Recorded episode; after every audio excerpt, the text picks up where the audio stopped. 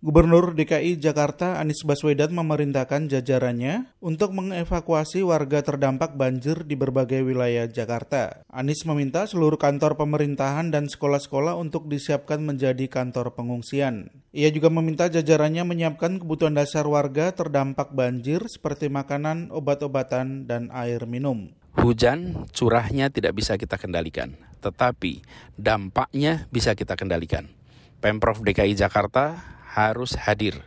Pemprov DKI Jakarta ambil sikap bertanggung jawab dan kita tunjukkan kepada seluruh warga bahwa semua jajaran turun tangan. Kita hadapi dan kita selesaikan masalah yang sedang ada sekarang ini dengan sebaik-baiknya.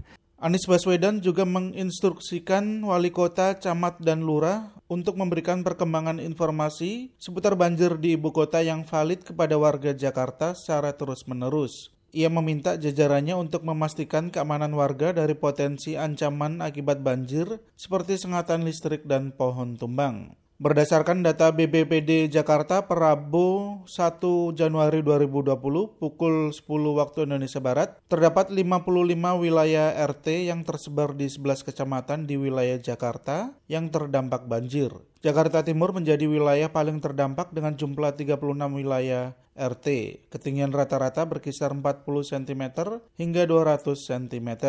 BBBD Jakarta mencatat ada dua orang meninggal di Kelurahan Cipinang Melayu, Jakarta Timur akibat banjir. Sedangkan menurut Damkar Kemayoran Jakarta Pusat, seorang remaja atas nama Arviko Aif Ardana di Kelurahan Serdang Kemayoran meninggal karena sengatan listrik. Dengan demikian, korban meninggal akibat banjir di Jakarta berjumlah tiga orang. Terkait itu, Kasektor Damkar Kemayoran Unggul Wibowo mengimbau warga untuk berhati-hati agar tidak tersengat listrik. Salah satu caranya yaitu dengan menggunakan sepatu boot dan mengetes air terlebih dahulu sebelum menginjakan kaki ke air banjir. Jika terjadi ada genangan air dan mendekati listrik itu kita harus cek dulu di air itu gitu loh sebelum kita turun ke genangan air. Kan lebih baik kita menggunakan sepatu karet. Kalau sepatu karet kan kita nggak nggak langsung ter ini dengan air. Banjir juga mengakibatkan 1.900 ratusan warga Jakarta mengungsi di antaranya di Kelurahan Halim Perdana Kusuma, belakang Rumah Sakit Budi Asi Cawang, dan Stikes Binawan di Cawang.